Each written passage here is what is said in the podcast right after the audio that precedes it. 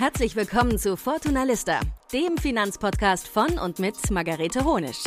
Was du von Branchenkennern, Hidden Champions und den Wirtschaftsprofis von morgen lernen kannst, hier ist der Deep Dive in die Finanzwelt.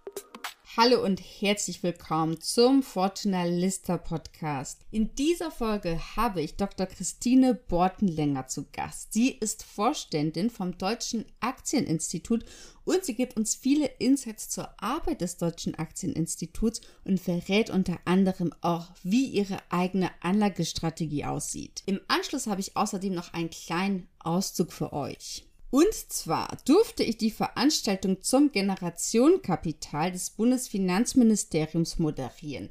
Darin hat Christian Lindner der Öffentlichkeit das Konzept vorgestellt, das unsere Rente später einmal sichern soll. Und ich durfte unserem Bundesfinanzminister all meine Fragen dazu stellen. Worauf ich allerdings nicht vorbereitet war, war, dass der Minister auch mir eine Frage stellt. Welche das war und wie das Ganze ausging, erfahrt ihr am Ende dieser Folge. Risikohinweis. Die folgenden Inhalte dienen ausschließlich der allgemeinen Information und sind keine Anlageberatung, keine Rechtsberatung, keine Steuerberatung und auch keine Aufforderung zum Kauf oder Verkauf von Wertpapieren. Ich habe heute einen sehr spannenden Gast bei mir und zwar Dr. Christine Bortenlänger. Sie leitet seit dem 1. September 2012 das Deutsche Aktieninstitut und war davor Vorstand der Bayerischen Börse AG und Geschäftsführerin der Börse München. Liebe Christine, ich freue mich sehr, dass du heute dabei bist. Sehr gerne. Hallo, liebe Margarete. Wir starten wie immer mit einer kleinen Schnellfragerunde. Und zwar habe ich fünf Fragen an dich. Wir fangen an mit der ersten Frage. Was war dein erstes Investment? Oh, mein erstes Investment war Rufin Sinar, eine Aktie. Leider habe ich damit Verlust gemacht. Was machst du morgen als erstes? Einen schönen Tee trinken. Einzelaktien oder ETFs? Beides. Twitter oder LinkedIn? LinkedIn. Und die letzte Frage, was ist dein Börsenwunsch für 2023? Dass die vielen Neuaktionäre, die in den letzten Jahren eingestiegen sind, alle dabei bleiben, durchhalten und weiterhin regelmäßig breit gestreut anlegen. Sehr schön. Vielen Dank für diese Insights. Dann fangen wir jetzt mal an direkt mit den Fragen, wo wir ein bisschen mehr in die Tiefe gehen. Ich habe ja gerade schon gesagt, du bist seit über zehn Jahren beim Deutschen Aktieninstitut. Für diejenigen, die es nicht kennen, was genau macht ihr beim Deutschen Aktieninstitut? Also wir beim Deutschen Aktieninstitut sind die Interessenvertretung des deutschen Kapitalmarktes. Also Mitglieder bei uns sind börsennotierte Unternehmen, sind aber auch Börsen selbst, sind Banken, Ratingagenturen, Kanzleien, die sich mit Kapitalmarktrecht beschäftigen, aber auch Wirtschaftsprüfer, also alle Parteien, die es braucht, damit es einen starken Kapitalmarkt in Deutschland gibt. Wir kümmern uns auch nicht nur um die Aktie, sondern die Felder, mit denen wir uns beschäftigen, sind zum einen, wie können Unternehmen Kapital aufnehmen am Kapitalmarkt in Deutschland, indem sie Aktien emittieren oder Bonds emittieren. Dann, wie kann Geld angelegt werden am Kapitalmarkt? Da sind dann natürlich auch Privatanleger betroffen, aber auch institutionelle Investoren. Was sind da die Regeln? Was sind die Möglichkeiten? Was gibt es für Produkte? Dann, das haben viele bestimmt auch schon gehört, ist ja Corporate Governance und Nachhaltigkeit sind große Themen. Auch mit denen beschäftigen wir uns. Da wird gerade viel diskutiert, sowohl äh, in der Wirtschaft, aber auch zwischen Wirtschaft und Politik. Und dann setzen wir uns ganz stark dafür ein, dass es mehr ökonomische oder finanzielle Bildung in Deutschland gibt. Zum Beispiel ein Schulfach Wirtschaft, das sich nicht nur so volkswirtschaftlich, also die Schüler versucht fortzubilden, sondern eben ganz klar so einfache Fragen, was brauche ich für Versicherungen, wie kann ich Geld anlegen, was muss ich beachten, wenn ich einen Kredit aufnehme. Dafür setzen wir uns ganz stark ein. Mhm. Das finde ich auch ein sehr wichtiges Thema, weil, wie du sagst, ich finde, man kriegt in der Schule immer sehr viel Theorie beigebracht, die man aber im Alltag überhaupt nicht braucht, die man vielleicht braucht, wenn man in der Richtung was studieren möchte. Und dann sitzt man da vom ersten Gehalt, vom ersten, von der ersten Lohnabrechnung und weiß eigentlich gar nicht, was da so richtig steht und wie man dann mit dem Geld umgehen soll. Was konkret macht ihr denn da? Kannst du vielleicht ein Beispiel nennen, wie ihr euch auch für mehr Bildung auch an den Schulen einsetzt? Also was wir machen ist zum einen, wir schreiben natürlich eine ganze Menge Studien oder auch Positionspapiere. Das sind dann im Prinzip kürzere Kommentare zu aktuellen Themen, die wir dann äh, auch in Pressegesprächen veröffentlichen, aber die wir dann auch unter den Arm nehmen und zur Politik gehen. Und ähm, manchmal liegen da Befragungen zugrunde oder dass wir schauen, was passiert in anderen Ländern. Zum Beispiel gibt es in anderen Ländern sehr viel mehr äh, Altersvorsorgesysteme, Rentensysteme, wo die Aktien eingebunden werden. Und da haben wir uns mal angeschaut, was läuft denn in anderen Ländern und haben es dann aufgeschrieben und, und stellen es eben vor. Aber auch, was läuft in anderen Ländern, zum Beispiel in der Schule. Also das, was du gerade angesprochen hast, wie sieht es denn da aus? Gibt es äh, zum Beispiel, es gibt manchmal so nationale, eine nationale Agenda für ökonomische Bildung. Und dann plädieren wir sehr oft dafür, dass die deutsche Politik mal guckt, was denn da schon alles gibt. Und da muss äh, nicht was neu erfunden werden, sondern wir können uns viel abschauen von anderen Ländern weil Deutschland ist ein tolles Land und eine starke Industrienation, aber die Menschen in Deutschland haben vergleichsweise wenig finanzielle Bildung und gerade die Jugendlichen beschweren sich auch oft. Die sagen, wenn man sie fragt, aber sie hätten gerne so ein Schulfach. Und ich kenne auch eigentlich keine kleinen Kinder, die sich nicht für Geld interessieren. Die würden sich noch ganz spielerisch freuen, wenn sie dazu mehr lernen. Und die Politik sieht da oft äh, viel zu viel Negatives. Und da müssen wir uns unbedingt anders aufstellen. Mhm. Und wenn wir jetzt aber auch auf andere Länder schauen, was mir da besonders auffällt, ist, dass die Aktionärsquote eine ganz andere ist als in Deutschland. Was glaubst du, woran liegt das, dass in Deutschland so wenig Privatpersonen in Aktien investieren? Liegt das nur an der Schulbildung oder gibt es da vielleicht noch andere Gründe, die das bremsen? Also da gibt es eine ganze Menge von Gründen. Die Schulbildung ist sicher eines. Aber eines der wichtigsten Themen ist tatsächlich das Rentensystem. In anderen Ländern wird sehr viel, also das ist ganz automatisch so, dass ein Teil dessen, was äh, zurückgelegt wird für Rente, in Aktien investiert wird. Also, und zwar nicht nur Amerika, das wissen ganz viele, es sind auch Länder wie Schweden, die Niederlande, Großbritannien, Kanada, Australien. Also man kann überall hinschauen und junge Menschen, die in den Beruf gehen, erfahren also automatisch, wenn Geld angelegt wird, dann sind Aktien eine gute Möglichkeit, weil es ganz natürlich ist. Und insofern lernen sie so, zum einen, was passiert denn da? Und Sie kriegen ja jährlich Auszüge, wie sieht denn meine Altersvorsorge aus und sehen, dass sich so ein Aktiendepot, dass das schwankt, aber eben, dass es sich auf lange Sicht nach oben entwickelt. Und damit ist es viel natürlicher, in Aktien zu sparen. Und manchmal heißt so, die Deutschen wären so vorsichtig, aber das stimmt definitiv nicht. Es ist nicht nur, weil die Deutschen irgendwie zu ängstlich wären, sondern es gehört einfach nicht zum Alltag dazu. Und insofern ist es ganz wichtig, dass das passiert, was jetzt gerade so viel diskutiert wird. Stichwort Aktienrente. Die Bundesregierung hat es ja in Koalitionsvertrag geschrieben. Und da soll jetzt auch endlich damit begonnen werden. Es ist leider ein bisschen spät, aber besser jetzt als nie. Mhm. Du hast du schon die Aktienrente erwähnt. Wie ist denn deine Einschätzung dazu? Also ursprünglich im Koalitionsvertrag war das ja noch ein bisschen, sage ich jetzt mal, größer aufgezogen, als es jetzt ja umgesetzt wird in 2023. Was jetzt der erste Schritt sein soll, ist ja diese 10 Milliarden Euro Kredit aufzunehmen und mit dem Ziel am Ende, dass die Beiträge ja nicht weiter erhöht werden von den Beitragszahlern und Zahlerinnen. Wie ist da deine Einschätzung dazu zur Aktienrente? Wie ist deine Meinung? Reicht das schon oder muss da noch mehr getan werden? Ich bin schon mal froh, dass wir überhaupt anfangen. Und 10 Milliarden ist ja eine große Summe und hört sich viel an. Aber man muss dazu wissen, dass heute schon aus dem Haushalt der Bundesregierung, der über 300 Milliarden groß ist, ein Drittel, also über 100 Milliarden, in die heutige bestehende Rentenversicherung zugeschossen werden oder verwendet werden, damit die Renten ausbezahlt werden können. Das liegt eben auch daran, dass wir kein so starkes Rentensystem haben, wie gerne mal suggeriert wird, sondern dass jetzt die Beiträge, die eingezahlt werden, schon nicht ausreichen, damit man die Renten an die Rentner bezahlen kann. So, wenn jetzt nur 10 Milliarden genommen werden, um ein, so ein Aktiendepot aufzubauen, dann ist es natürlich zu wenig. Das kann man sich vorstellen, wenn heute schon 100 Milliarden zugeschossen werden. Das heißt, wir müssen da jetzt jährlich etwas tun. Und wir könnten zum Beispiel auch einen Teil der Beiträge dazu verwenden, dass wir sie in so einen Aktien, also ohne dass die Beiträge steigen für die Bevölkerung, eben indem wir einfach etwas nehmen und in einen, in einen, also das heißt, in einen Kapitalstock ist der Fachbegriff für die Rente investieren.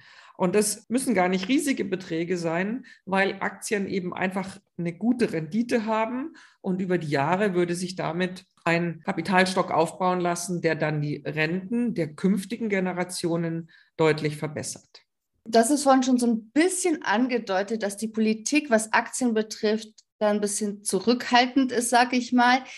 Glaubst du auch, dass es ein Grund dafür ist, dass sich so viele Menschen in Deutschland nicht an Aktien herantrauen, weil man eben vielleicht auch diese Vorbildfunktion nicht hat der Regierung? Weil was ich zum Beispiel sehe, ist, dass ja auch sowas wie Riester ja auch gefördert wird. Aber bei Aktien, wenn ich in Aktien investiere und das als meine Altersvorsorge mache, dann ist das ja auch gegen Pfändung zum Beispiel nicht geschützt, dann bin ich da ja wirklich komplett sozusagen auf mich allein gestellt.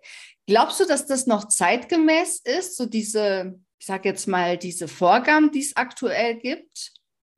Also, ich möchte es vielleicht mal so ein bisschen abschichten. Zum einen ist es ja so, wenn wir wählen unsere, unsere Politiker aus unserer Gesellschaft heraus.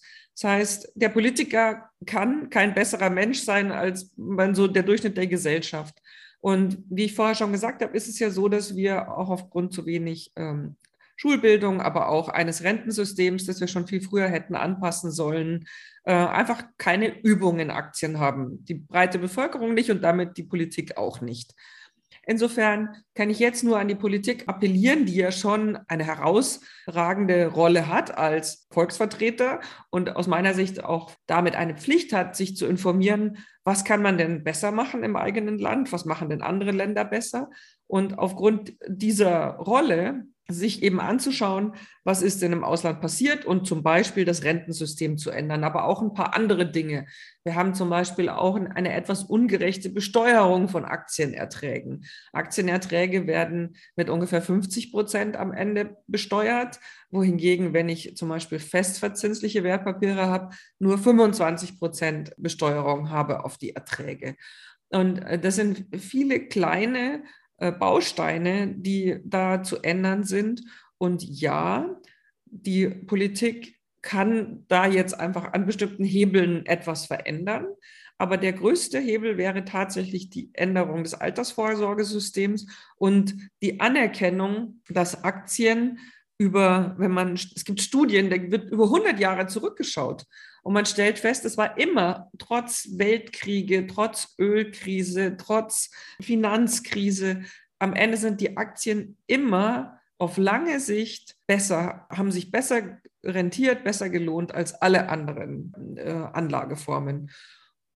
Und gleichzeitig sind sie sozusagen so ein einfaches Produkt. Ja. Es gibt Börsen, ich kann an den Börsen Aktien kaufen. Ich kann sie auch jederzeit wieder verkaufen. Ich habe jetzt mal so ein schönes Beispiel. Ich habe eine Patentante, die sich sehr früh für Kunst interessiert hat und die jetzt ein Kunstwerk verkaufen möchte. Und es ist wahnsinnig schwer, dafür einen Käufer zu finden. Bei der Aktie ist ganz einfach. Ich, ich gehe einfach an, kann an der Börse jederzeit, jeden Tag, äh, außer am Wochenende, äh, meine Aktien verkaufen. Und das sind so viele Vorteile. Insofern wäre gut, wenn wir mutig vorangehen und mehr dafür tun, dass die ganze Bevölkerung, es wird immer so getan, es wäre was für Reiche, nein, die ganze Bevölkerung davon profitieren kann. Ja, das finde ich auch einen wichtigen Punkt, dass das auch in der breiten Bevölkerung gesehen wird. Man kann auch mit wenig Geld anfangen und man braucht nicht diese 10.000 Euro oder so, man braucht nicht irgendeinen schneidigen Broker, den man ins Telefon schreit oder so, wie man das so früh aus den Filmen kennt, weil so habe ich mir früher immer die Börse vorgestellt. Und eigentlich ist es ja viel langweiliger, als man so durch die Medien oft, oftmals vermittelt bekommt. Ich muss noch bei einer Sache kurz nachhaken. Und zwar hast du jetzt gerade gesagt, dass man 50 Prozent Steuern zahlen muss. Die meisten jetzt zu und denken sich wahrscheinlich, wie kann das denn sein? Weil die Kapitalertragssteuer liegt ja nur bei 25 Prozent. Kannst du das vielleicht noch mal kurz erklären, wie diese 50 Prozent zustande kommen? Also das kommt zustande, weil die Unternehmen ja vorher schon äh, die, die, Dividende sozusagen versteuern, also den Gewinn versteuern und dass aus dem versteuerten Gewinn dann Dividende bezahlt wird. Das muss man auch noch bedenken. So kommt man insgesamt zu den rund 50 Prozent besteuern. Unternehmenssteuern liegen irgendwo zwischen 25 und 30 Prozent und daher kommt diese höhere Besteuerung der Aktienerträge. ich muss jetzt noch mal einen Schritt zurückgehen, weil wir haben auch schon gesprochen darüber, dass es ja in Deutschland definitiv weniger AktionärInnen gibt als jetzt im europaweiten oder sogar internationalen Vergleich. Und es gibt ja vor allem weniger Frauen an der Börse als Männer. Das zeigt ihr ja auch immer wieder in euren Studien. Was glaubst du, was sind da die Gründe, dass sich Frauen seltener an die Börse trauen als Männer? Inzwischen glaube ich, dass es am allermeisten daran liegt, dass es quasi wie so eine Konditionierung, also die Meinung ist, ein Aktionär ist irgendwie so ein Typ im Anzug, der einen Haufen Geld verdient und mit Aktien rumzockt. Und weil er aber so viel weiß, äh, macht er damit auch noch Gewinne. Weil wir konnten keinen anderen Grund finden.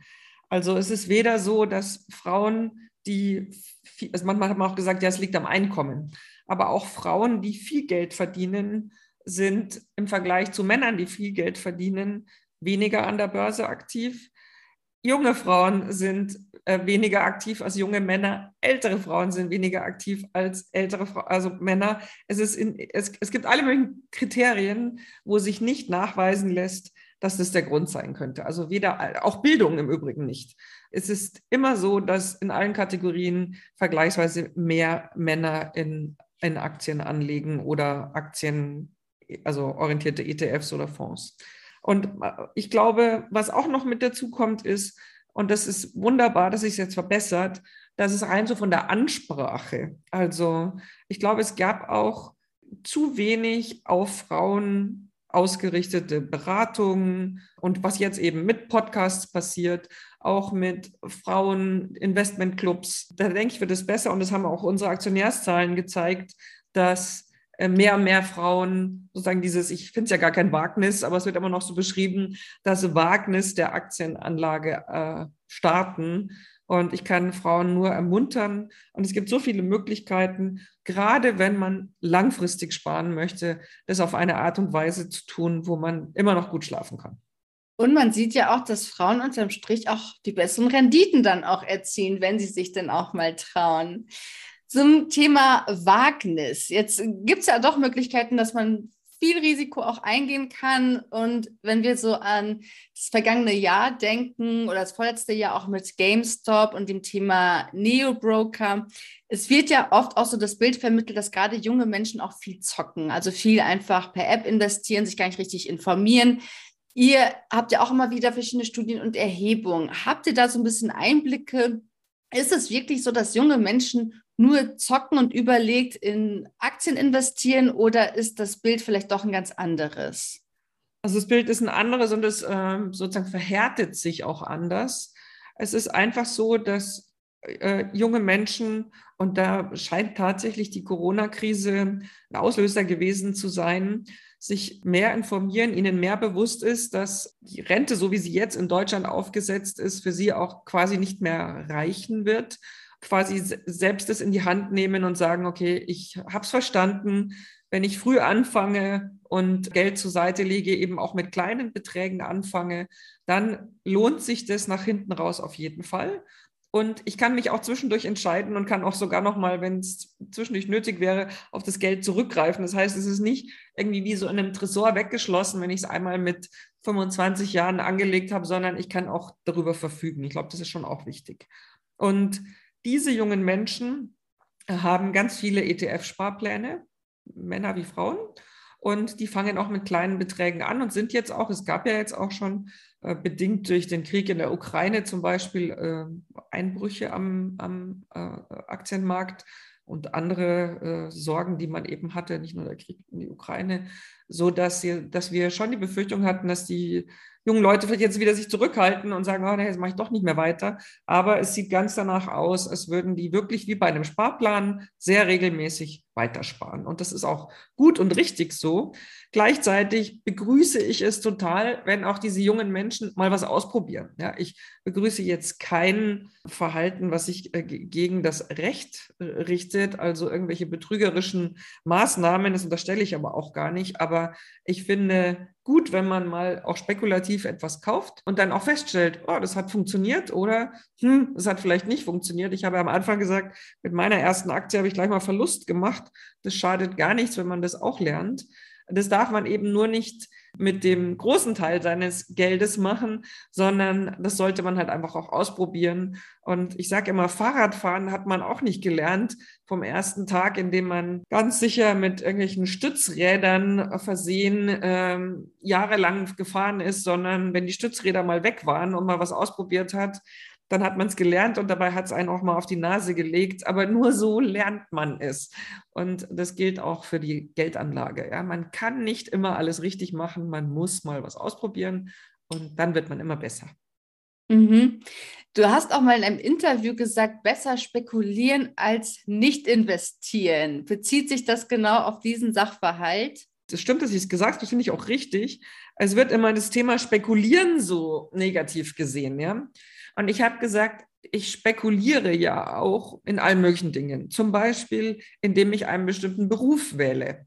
Das ist auch Spekulation, weil ich vermute zum einen, dass mir das über lange Jahre Freude macht, wofür ich mich da entscheide, auch beim Studium. Und ich hoffe ja auch, dass ich da äh, Geld verdiene. Also ich glaube, keiner fängt an und sagt, es ist mir völlig egal, was ich da verdienen kann. Jeder macht sich Gedanken, ob man damit auch seinen Lebensunterhalt bestreiten kann. Und ich sage immer, spekulieren, der Begriff ist mir zu negativ besetzt. Spekulieren ist Teil der Geldanlage. Auch wenn ich mir eine Wohnung kaufe oder wenn ich mir überlege, in Goldmünzen mein Geld anzulegen. Es ist nicht immer alles gleich in dem Sinne gutes Investieren und wird automatisch mehr, sondern Spekulation gehört dazu. Nämlich ich bilde eine Erwartung und hoffe natürlich, dass die, dass die eintritt. Was ich schwierig finde, ist Wetten. Mhm. Ja, da fängt es nämlich an, dass ich irgendwie so, wobei man auch diesen Begriff auslegen kann, aber das sind ja häufig so 0-1-Entscheidungen. Ja, ich sage, okay, ich setze jetzt einfach mal 100 Euro auf Rot und dann kommt Schwarz und dann ist es weg.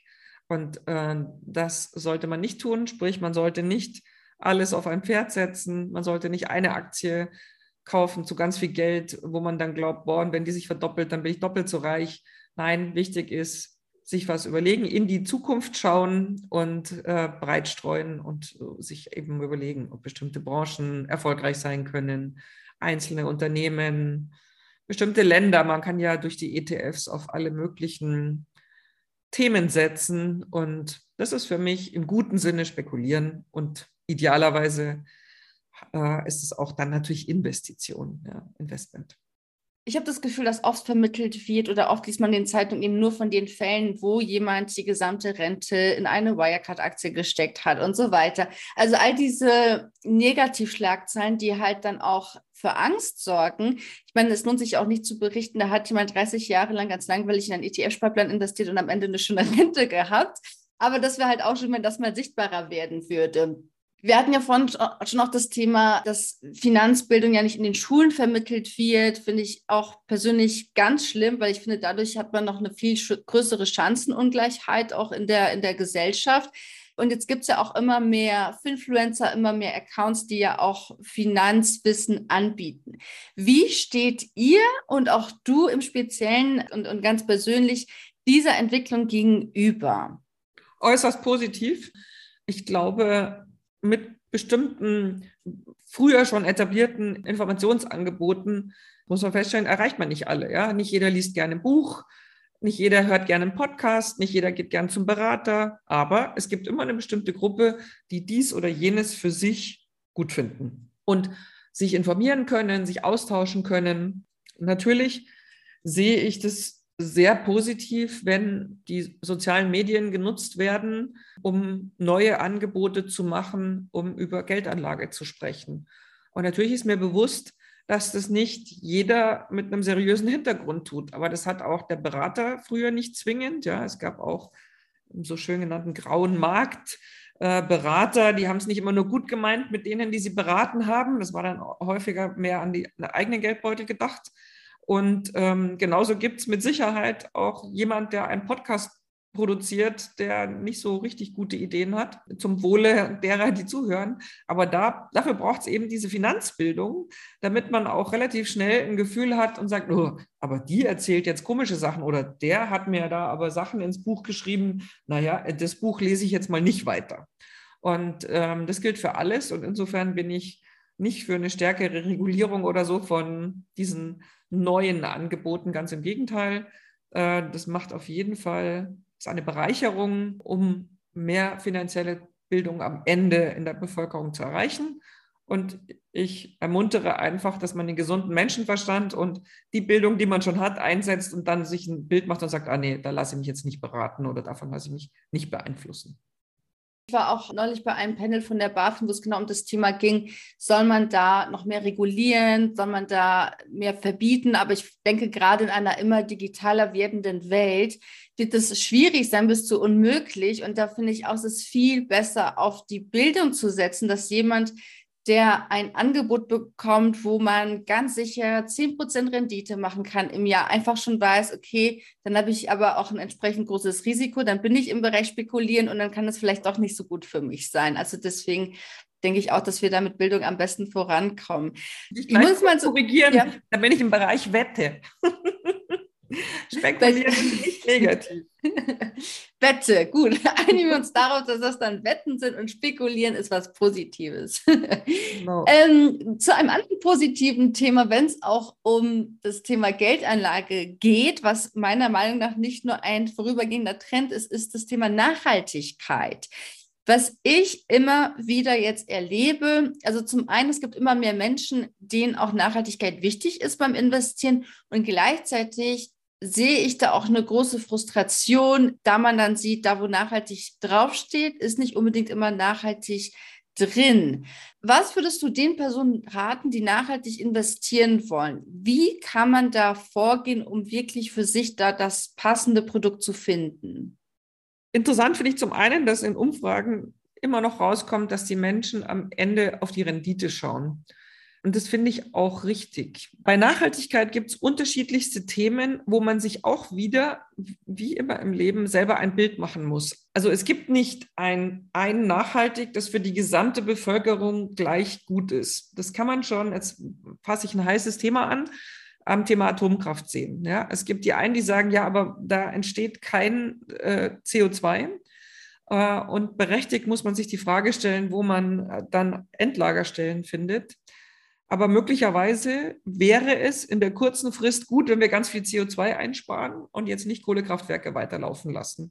Und gerade diese Energiekrise jetzt zeigt uns, dass wir auf ein Energiethema differenzierter schauen müssen und uns überlegen müssen, wo kriegen wir denn die saubere Energie schnell genug her und was brauchen wir in der Zwischenzeit.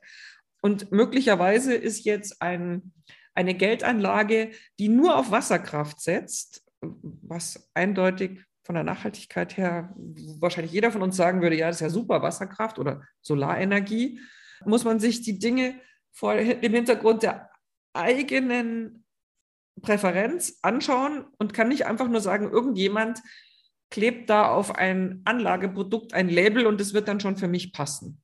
Also auch da ein bisschen informieren. Gleiche Thema kann man jetzt für Rüstung aufmachen. Wir sehen, wie wichtig für die äh, Ukraine es ist, sich verteidigen zu können. Äh, wenn wir jetzt gar keine Investoren mehr gehabt hätten, die in Rüstungsindustrie investieren, dann könnten wir die Ukraine jetzt auch nicht mit Waffen versorgen.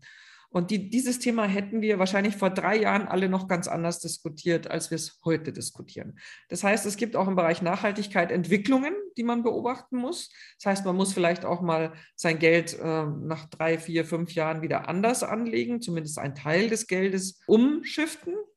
Und eben, man muss hinschauen. Und man sollte trotz alledem darauf achten, dass man nicht in etwas investiert, was gar keine Rendite abwirft. Ich denke, dazu ist es wirklich besser. Man kann spenden, man kann äh, Gutes tun, auch in einem anderen Umfeld. Aber man sollte bei der Geldanlage zum einen die Themen verstehen, man sollte auf eine gewisse Rendite zumindest langfristig achten. Und die Unternehmen sind ja gefordert, ganz viele Dinge zu berichten. Aus meiner Sicht ist es schon fast wieder zu viel, dass man das versteht. Aber es gibt eben äh, ETFs, die auf bestimmte Themen ausgerichtet sind. Und wenn man da die großen bekannten Anbieter, die auch geratet werden, wenn man sich die aussucht, dann kann man in Nachhaltigkeitsthemen investieren kann sich auch ganz gut informieren und kann damit sicher auch die Transformation der Wirtschaft, die jetzt nötig ist, mit begleiten, mit seinem Investment. Weil dadurch, dass man da investiert, bekommen ja die Unternehmen auch entsprechend Kapital und da ist eine Menge möglich. Aber wie gesagt, es ist nicht so einfach zu sagen, ich kaufe mir jetzt in so grünen ETF. Der wird dann schon grün sein. Man muss ein bisschen hinschauen. Du hast jetzt auch gerade gesagt, die Unternehmen, die bekommen Kapital, weil das brauchen sie vielleicht auch jetzt in, äh, in der aktuellen Situation, vielleicht auch in der kommenden Situation. Wie geht es dir denn selbst mit der aktuellen Lage an der Börse? Also 2022 war jetzt nicht gerade das beste Börsenjahr. Wie erlebst du sowas selbst, so ganz privat auch als Anlegerin?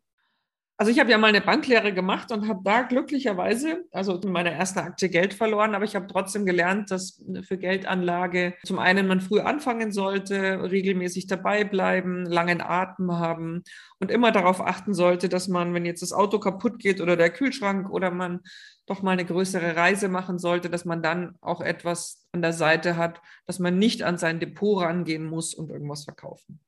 Ich sehe jetzt die Phase tatsächlich so, zum einen habe ich schon länger damit gerechnet, dass die Börsen irgendwann korrigieren. Ja, es gab aber einen sehr langen Zyklus, wo es immer nur nach oben ging, äh, zumindest an den internationalen und auch europäischen Aktienmärkten. Und ich sehe es jetzt eher so, ich spare weiter und ich kriege halt jetzt bestimmte Aktien einfach oder ETFs zu einem niedrigeren Preis. Und ich gehe davon aus, äh, ich bin Mitte 50, ich habe auch noch hoffentlich äh, eine ganze Zeit lang zu leben. Und ähm, wohl wissend, dass sich Aktien so zwischen 6 und 9 Prozent auf lange Sicht rentieren, äh, spare ich jetzt weiter in ETFs und kaufe auch manchmal einzelne Aktien und äh, stocke mein Depot sozusagen weiter auf und freue mich über niedrige Kurse, wenngleich ich natürlich die Aktien, die ich schon habe, die sind ähm, insgesamt jetzt etwas im Wert gefallen, aber ich kann günstiger zukaufen und ich bleibe dabei und ich bin dahingehend immer noch positiv gestimmt. Wenn dich jetzt eine Freundin, die im gleichen Alter ist wie du, fragen würde, Mensch, lohnt sich das denn jetzt für mich noch zu investieren? Soll ich das noch machen, wenn die Rente jetzt in zehn Jahren schon bevorsteht? Was würdest du ihr raten? Ich würde ihr raten, ja, sie soll, soll noch anfangen weil zum einen die Lebenserwartung ist ja über 80 Jahre. Das heißt, ähm, da ist noch eine Zeit hin. Ich würde ihr auch nicht raten, wenn sie dann in Rente geht, dass sie alle Aktien verkauft und in festverzinsliche äh, umtauscht, sondern zum einen würde ich immer nur einen Teil umtauschen. Ich kann ja dann auch vom Depot etwas rausnehmen und das, was ich so fürs tägliche Leben brauche und kann dann langsam sozusagen mein Depot abbauen. Ähm, je nachdem, wie viel Rente ich bekomme und wie viel Geld ich aus meinen Ersparnissen zusätzlich brauche. Äh, aber wir haben beim Aktieninstitut auch so etwas, das heißt Renditedreieck. Und da kann man sehen, wenn man in den letzten Jahren eingestiegen ist, auch in ganz starken Krisenjahren etc., wie lange es eigentlich dauert, bis ein Aktieninvestment auf jeden Fall positiv ist. Und alles, was länger als 13 Jahre angelegt war, ist, das sind lauter grüne Felder. Äh, die roten Felder, die für negative Renditen stehen, die sind alle in kürzeren Zeiträumen. Das heißt, wenn jetzt jemand Mitte 50 ist und man ausgeht von einer Lebenserwartung von ungefähr 80 Jahren, liegt sogar etwas höher, aber ne-, nehmen wir jetzt einfach mal die 80, dann sind es ja noch 24, 25, 26 Jahre, dann kann man auf jeden Fall in Aktien investieren. Ähm, ja, und aber es gilt insgesamt auch, man sollte streuen. Falsch ist nur, wenn man gar nicht anfängt. Das mhm. ist der größte Fehler. Das ist so ein wichtiger Punkt, den du gerade gesagt hast, weil das erlebe ich auch immer wieder, dass die Menschen immer nur bis zur Rente rechnen und dann irgendwie dieses Bild im Kopf ist, dann gehe ich zur Bank und löse mein ganzes Aktiendepot auf und nehme alles runter und weiß nicht, liegt mir das dann unter das Kopfkissen oder so. Aber das Geld kann ja wirklich weiter arbeiten, wenn man auch noch in Rente ist. Ich glaube, das ist wirklich ganz, ganz wichtig für all diejenigen, die eben 50 sind, Mitte 50 sind und sich unsicher sind, ob das noch sich für sich lohnt zu investieren. Genau, und für die auch, die in Rente gehen, ganz wichtig, nicht, also gerade auch wenn jemand jetzt in Rente geht und jetzt sind ja gerade, also die Märkte einfach im Vergleich zu den Vorjahren gefallen, ja nicht jetzt das ganze Depot auflösen und ähm, alle Verluste realisieren, sondern einfach überlegen, was brauche ich denn jetzt im nächsten Jahr oder in den nächsten zwei Jahren. Das kann man dann umswitchen in Festgeld oder auch jetzt gibt es ja wieder ein bisschen Zinsen in Anleihen, aber bloß nicht alles nehmen und schon gleich gar nicht mit nach Hause und das Kopfkissen oder so. Da ist das Risiko meines Erachtens viel größer, dass, dass mit dem Geld irgendwas Blödes passiert. Ähm, schön angelegt lassen und immer nur teilweise entnehmen Und vielleicht bleiben dann ja auch Aktien für Kinder oder Enkelkinder. Äh, das heißt, man auf lange Sicht ist das auf jeden Fall ein gutes Investment. Verrätst du uns noch ganz zum Schluss, wie du selbst investierst? Ja, also tatsächlich ganz langweilig mit Sparplänen in ETFs. Das läuft einfach immer weiter. Und ab und zu habe ich dann mal ein bisschen mehr Zeit und dann lese ich mir wieder irgendwelche Analysen oder ich lerne auch mal äh, durch oder ich lerne einen Vorstand kennen, wo ich denke, oh, der macht aber spannende Sachen oder lese in der Zeitung darüber und dann wähle ich auch mal einzelne Aktien. Das heißt, bei mir gibt es ETFs, Fonds und einzelne Aktien. Vielen Dank für den Einblick und vielen Dank für das Gespräch. Ja, gerne, Margarete, gerne. Und wie bereits angekündigt, kommt hier die Frage unseres Bundesfinanzministers an mich bezüglich der Aktienkultur in Deutschland. Darf ich, Frau Nisch, Ihnen mal eine Frage stellen? Ähm, weil Sie sind ja als, als ähm, Finanzinfluencerin mit vielen äh, Menschen in, in Kontakt und beraten die und sind Publizistin und so weiter und so fort. Wie erklären Sie sich, äh, dass in Deutschland es so eine gewisse Skepsis gegenüber Aktien- und Kapitalmarkt teilweise gibt?